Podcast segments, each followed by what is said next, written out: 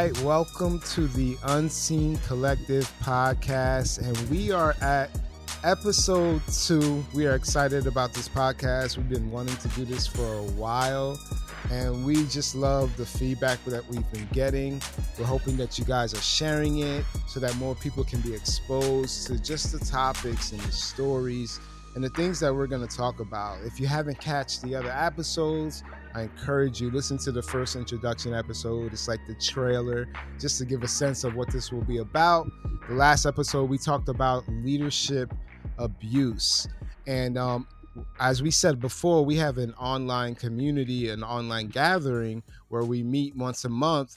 And we're just coming off of our July gathering where we had Doctor Doretha O'Quinn, Uh, Foursquare legend, uh, a wisdom, uh, a woman of wisdom, just packed with experience and, and power in her voice. And she gave a great talk for us today. Like, we're just coming out of the talk. Juan, like, tell me how you felt about that talk, man. I, I loved Yo, it. It was, it, it was amazing. It was a, uh, well, like the whole time I had a couple questions. I didn't want to interrupt. Like, I was cool just listening. I was cool just taking it all in. And I'm so glad that we have this time now to be able to get into that. Like, uh, oh, yeah. It was, it was, it was, uh, a lot of truth. That's pretty much the only thing that could, that how yeah. I could describe it. A whole lot of truth talking, a whole lot of truth sharing, and, and just life giving. Now, mind if I get into my question real quick? Can I go in? Oh, yeah, man. Let's do all it. Right, cool. Let's do it. So, Um, I know you briefly spoke about at the end where you were talking about the different districts and everything, and the Hispanic district, right? There's a, a new district within a district. And I understand that when it first um got introduced, there were some feelings about it and everything. Now, my question or my comment, and to, to see what your feelings are on this. Um, for a long time, it seemed like when a Hispanic churches would go to a Foursquare event, it almost seemed like an afterthought, where the translation or um interpreting was always an afterthought, or, or the people were an afterthought, or the culture was an afterthought, um much like uh, you explained in in your book. Um so now there's the Hispanic district, but in looking at our culture and the way the younger culture is, younger generation takes on so many different cultures to become who they are. It almost seems that whether we're on the Hispanic side or the Americanized side, the English-speaking side, this generation is now the afterthought, where we aren't being looked at in a way that we, they're, they're not involving us, whether it's in on either side. And I've had conversations with leaders on both sides, and it seems like they don't know how to deal with it. They don't know how to introduce it. They don't know how to bring us in. They don't know. Uh, uh, I guess I don't know if they just don't want to share the space or the future with people that they think may not follow what they've been taught. And I don't think they understand the value that we put on our, on our culture, on our history, on our foundations. But I think it, it, it almost feels like we're an afterthought now. Versus, you know, now that they've gone up to a position where mm. this is where we're at, this is what we've escalated to, and it, it's amazing. God's, you know, taken us there, but now the next generation almost feels like, okay, so what about us? Well, one of the things that I would say is those who are older at this point, especially um, people of color, because of our our cultural traditions. That that whole um, older people tend to, quote unquote, have all the knowledge is somewhat of a fallacy. And because also for many years, as I said earlier in the talk, that ministry for many has defined them. They're mm. synonymous with ministry. Wow. So if you take my title, pastor, you're taking a part of me. Or if you're asking me to raise you up, what am I going to lose? Again, that power mm. attention. And that's not necessarily the intention of the young. They want to, you know, there's a desire to be included, yeah. to not have to wait for someone to, you know, like they, the, we used to say, the old folks used to say, to take all those good recipes to the grave. You know, they didn't leave them in boxes. You know, I'm not going to tell you what it, what I put in my banana pudding or what I put in whatever. Uh-huh. Yeah. And so as a result, we can't make it like they made it because they didn't leave it for us. And we're tending to repeat the same types of things. Now, one thing I would encourage you on is that don't don't shy away from seeking to get to know the leaders. One thing I, I totally mm. believe in is that food in food, eating together builds relationships. Mm-hmm. Look for opportunities to eat together so that those walls, because eating together breaks down walls. It gives a level of safety and not intimidation. Mm. And to be able to really pray and ask God, what is it that you would have me to do?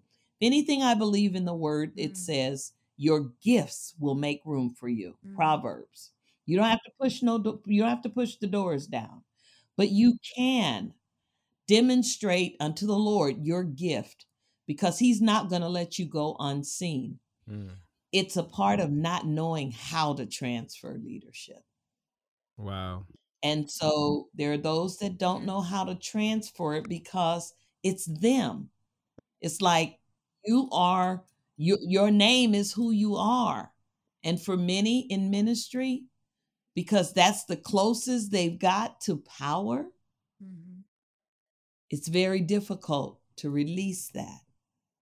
And then, mm-hmm. and that's not what you're asking. I know you're not. It's opportunity. Exactly. There's a difference between power an opportunity.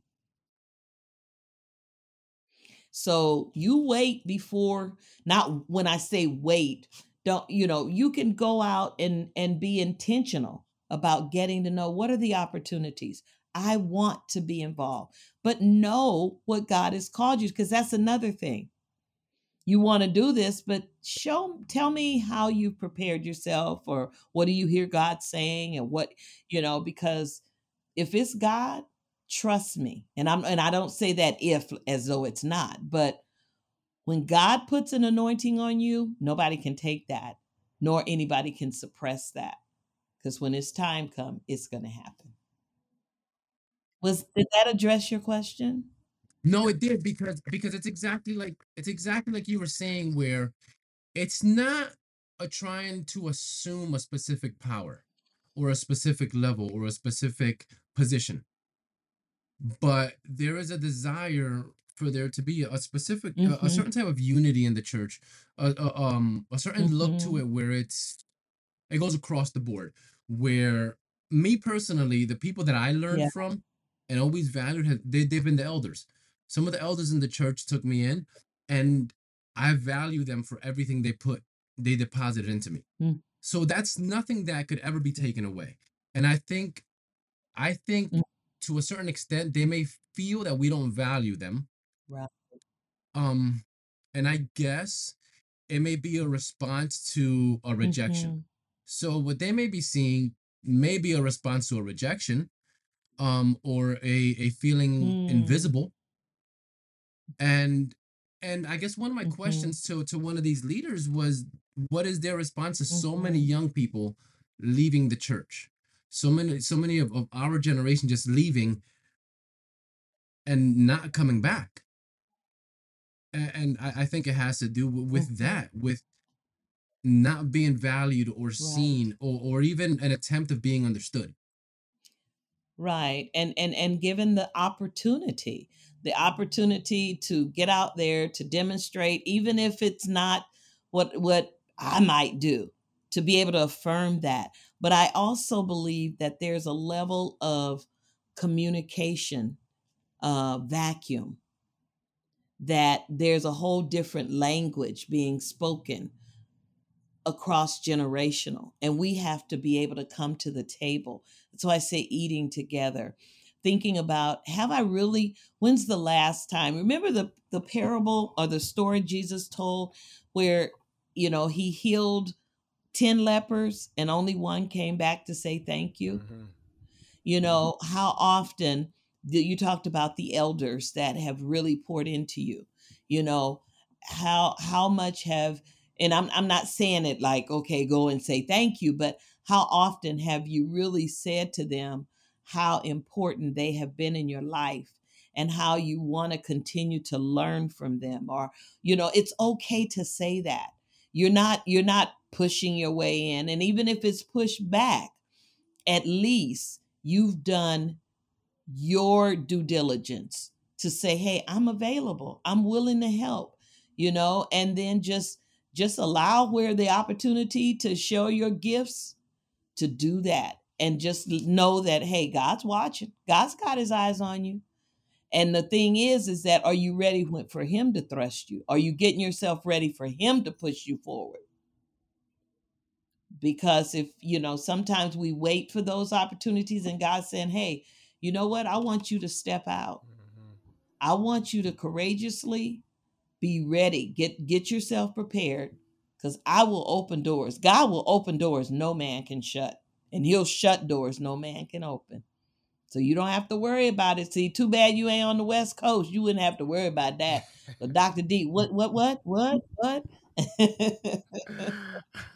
Yeah, one of the things I, I I loved about your book was uh, that it was so relatable to the things that we as the church body experience today.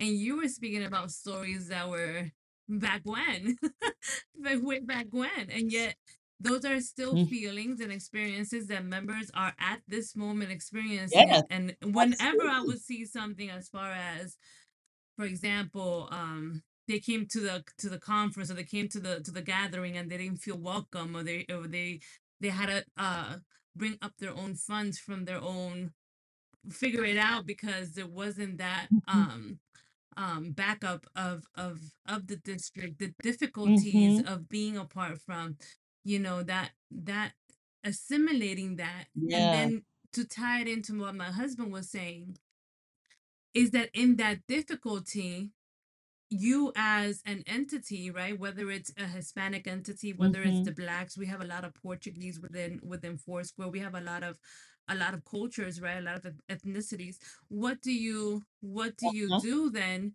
when you are faced with these challenges? And one of the questions that we got uh, during our meeting uh, before the podcast was, I, I think it was Donnell himself who asked, how do you remain uh, faithful and, and without feeling that fatigue, right? That, that, that, that faith fatigue where you where you where you just don't know what to do with the yeah, difficulty yeah. of of what has arisen for so long.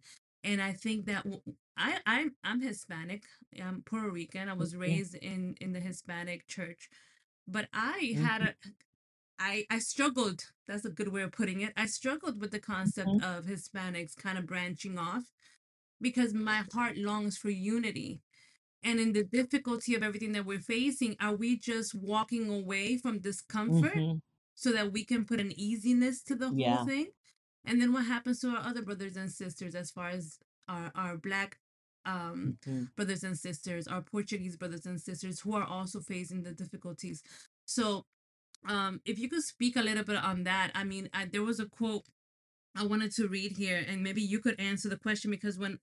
This is from Christian to Christianity Today, and it was an article dealing with that, with the compassion fatigue. When you as a as a as a person feel that fatigue, mm-hmm. and the question says, "Have you?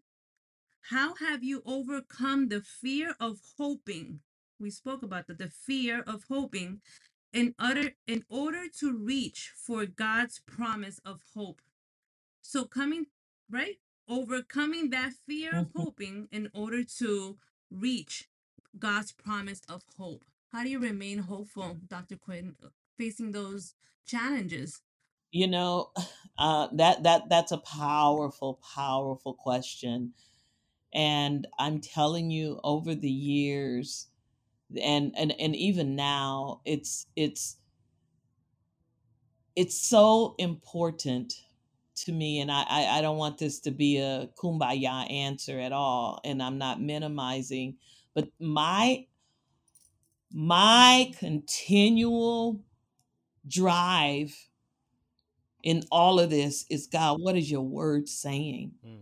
I wake up every morning to the degree, I mean, to, to the question, Lord, what, you know, Lord, what is it? Uh-oh, what happened here? Mm. What is it that you're, what's going on in the world today? What, you know, I, I feel that level of silence, you know, I, you know, so many things, you mm. know, I, you know, I'm hearing, you know, the crime, the, the politics, the, all of this. And it's like, I'm weary, and I've been weary before. Mm-hmm. I have been weary before because I, I, I feel that, you know, I showed you guys that little clipping, right? Mm-hmm. I feel like we are a part mm-hmm. of a heritage that is not living out what we should be doing as a people.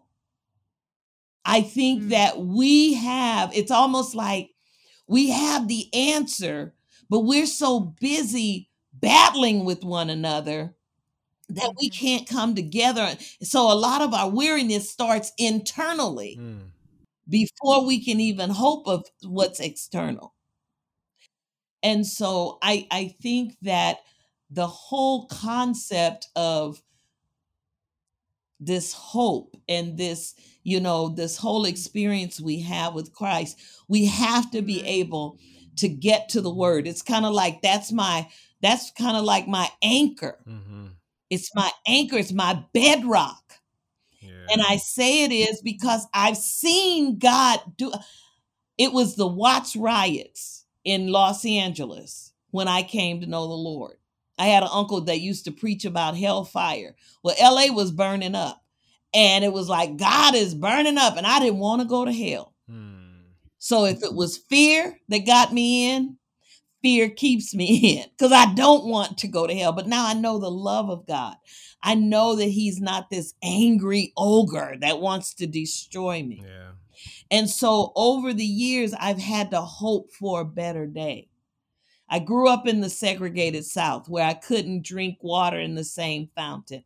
And I got beat by my grandma because I attempted to learn something on about this by going in and find out what's in that white bathroom. Mm. And it caused a problem. So why do I tell you that story? Because I've seen God bring victories yeah. that cause hope to remain alive within me. Wow. And so you have to be able to say, I'm not going to stop hoping. I'm not going to stop hoping.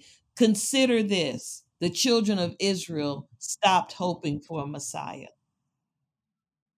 When the Messiah came, some missed him because he wasn't what they hoped for. Wow. He didn't come the way they hoped. They were hoping for somebody that was going to destroy the Roman rule and the, you know, the, the harsh rulership. And he came, and not only did he bring hope for the Jew, for the Jews, but he opened it up because they didn't want to, they didn't want to do it the way he was doing it. They wanted to see this, you know, this leader come destroy. So I'm, may, if I can encourage you to know that you, you have the God of hope living in you. Mm. And we can't allow the world's lens to dictate to us how we respond. Yeah.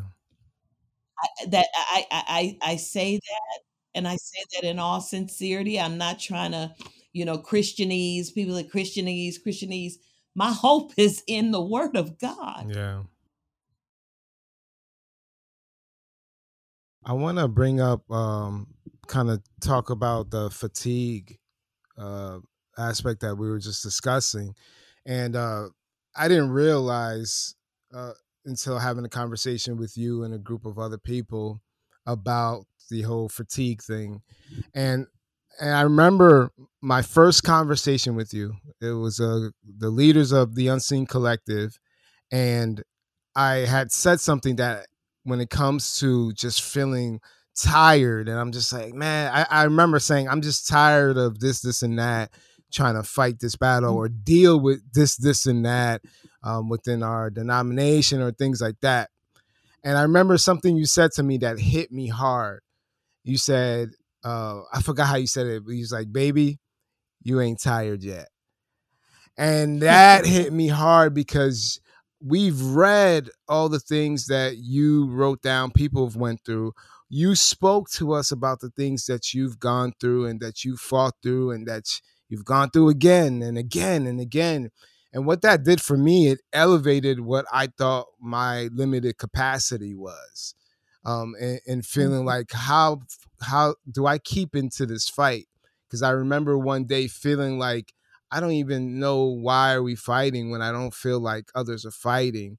And I felt like um, it reminded me to go back to what you said, and it just lifted my capacity and said, no, you can you can continue. You can keep pushing. And so I wanted you to maybe talk on that, that whole idea of like, if you're feeling tired, if you're feeling like you're not being heard, if you're feeling like you're not being seen, if you're feeling like you're trying, but it's just not getting there. Like, can you talk to that person that, no, no, you, you're not tired yet. No, you know, you know why I can't get tired? Because Jesus didn't get tired. Wow. I mean, granted, he was weary in the Garden of Gethsemane, but you know who he went to to ask, could there be another way? And in his asking, he said, nevertheless, not my will, but thine be done.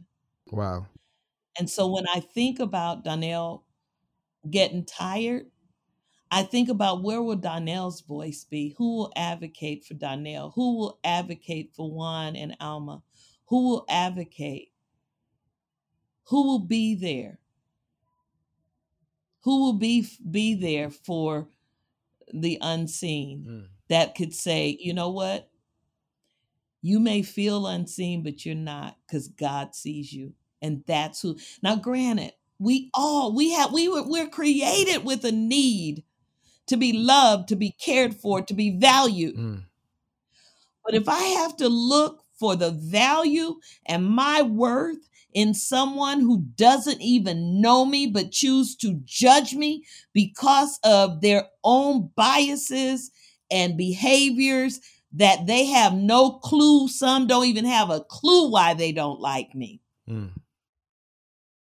They don't even understand why when I walk in the room, or you might walk in the room, all of a sudden the room gets silent. Mm. Well, the thing is, I, I have to come to terms with understanding you need me more than I need you. And why do I say that? Because I have something you don't have and you don't know about. And that is a story mm. of victory and triumph in the middle of being alone. Wow. And like I told you before, or I said earlier, I bend my shoulders down a little bit lower because I stand on the shoulders of someone that I could see a little bit further. Mm. So I bend a little bit lower so you can get on those shoulders, and then I can arch up and prep you, push you up to look further.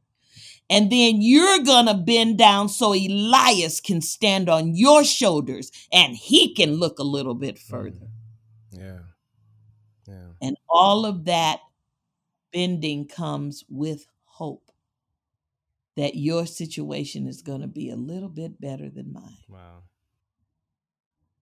And why is that? Because I know that the promises of God made my situation a little bit better than Sister Smith's, because mm. his promises don't change. He never fails. He's always good. And I'm telling you, David said, and I know it, I, I used to say it like, okay, that's something to encourage you, but I'm saying it because I know it now. David said, I've been young and now I'm old, but I've never seen the righteous forsaken, mm. nor God's seed begging bread. See, I know the day me and Mike had four kids and we had twenty dollars for the month. My babies never went hungry. I know the day I couldn't get to the store to get a diaper because I didn't have it. I had to use newspaper, at least to cover me through the night. But he never got rash. They never got, I'm just telling you yeah. that when you live it, you're not at the expense of someone who doesn't know, who, who hasn't had your experience. Mm. So the, the fatigue, I have to always think about. Sometimes I need to rest. Sometimes you need a vacay. Mm-hmm. Sometimes you need to just read that. That's why I believe in vacation. Even if I don't go nowhere, I'll take a staycation. Don't call me. Don't email me. Don't text me. And I don't have a problem with that mm. because I can't be good for you. If you want to live like Jesus, look throughout the Gospels and see how many times he got away. Yeah. How many times he told the disciples, meet me on the other side. How many times did he say, we're going to stay right here. We're not going any further. Tell the people to go. I'm not. Mm-hmm. Why did he do that? He did that because he was continually, continually pouring himself out with for the kingdom. But he was very human. We think, well, he but he was God. He was a human man. Mm-hmm. With a kingdom purpose. And see, that's the other piece, Donnell. You can't get tired when you know your purpose. Mm. Because you know the work isn't done. Yeah. See, if you don't know your purpose, you're going to be weary at every little thing.